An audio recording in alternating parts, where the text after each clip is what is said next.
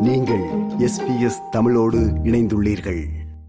Covid பேரிடர் காலத்தில் வீட்டிலிருந்து வேலை செய்வது வழமையான பணியிட கலாச்சாரமாக மாறிப்போனது. இப்போது அடுத்த கட்டமாக சில நிறுவனங்கள் ஆஸ்திரேலியாவிற்குள் இருந்து வேலை செய்ய வேண்டும் என்பது இல்லை வேறு நாடுகளில் இருந்து வேலை செய்ய அனுமதிக்கிறது. இதற்கென சில நாடுகள் பிரத்யேக விசாவும் வழங்குகின்றன. அதன் பெயர் டிஜிட்டல் நோமேட் விசா. இந்த விசாவை பெற்றுக்கொண்டு நீங்கள் அந்த நாட்டிற்கே சென்று வசித்துக்கொண்டு இங்குள்ள நிறுவனத்தில் வேலை செய்யலாம். ஆனால் பயணத்துடன் வேலை செய்வது என்பது கனவாக தோன்றினாலும் நீங்கள் போக விரும்பும் நாட்டிற்கு டிக்கெட்டை வாங்குவதற்கு முன் கருத்தில் கொள்ள வேண்டிய பல காரணிகள் உள்ளன. டிஜிட்டல் நோமேட் விசா என்பது தொலைதூர தொழிலாளர்கள் வெளிநாட்டில் வசிக்க அனுமதிக்கும் தற்காலிக வதிவிட அனுமதிகளாகும். விசாக்கள் வழங்கும் நாட்டை பொறுத்து நீளம் மாறுபடும். ஆனால் அவை பொதுவாக குறைந்தது ஆறு முதல் பனிரெண்டு மாதங்கள் வரை நீடிக்கும்.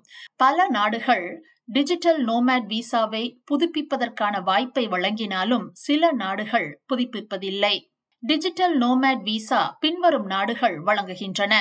Argentina Indonesia Barbados Japan March இரண்டாயிரத்தி இருபத்தி நான்கு முதல் Colombia Malaysia Croatia Mauritius Cyprus Norway check Republic Portugal Ecuador Seychelles Greece Spain Hungary Taiwan Iceland மற்றும் யுனைடெட் அரப் எமிரேட்ஸ். ஜெர்மனி போன்ற பிற நாடுகள் டிஜிட்டல் நோமேட் விசா என்று வழங்காவிட்டாலும் வேறு விதமாக பிரத்யேகமாக வடிவமைக்கப்பட்ட விசாக்களை வழங்குகின்றன. இந்த விசாவிற்கான தகுதியாக வருடத்திற்கு ஒரு லட்சம் டாலர்களுக்கு மேல் உங்கள் சம்பளம் இருக்க வேண்டும் என்ற தகுதி உட்பட பல தகுதிகளை இந்த விசா வழங்கும் நாடுகள் முன்வைக்கின்றன. அதோடு சில நாடுகளில் வரி கட்டுப்பாடுகளும் உள்ளன. எல்லாவற்றுக்கும் மேலாக நீங்கள் செல்லும் நாட்டில் உள்ள சூழலை பழகி அங்கிருந்து வேலை செய்யும் போது நேர மாற்றம் போன்ற சில சவால்களை எதிர்கொள்ள நேரிடும் என்பது குறிப்பிடத்தக்கது.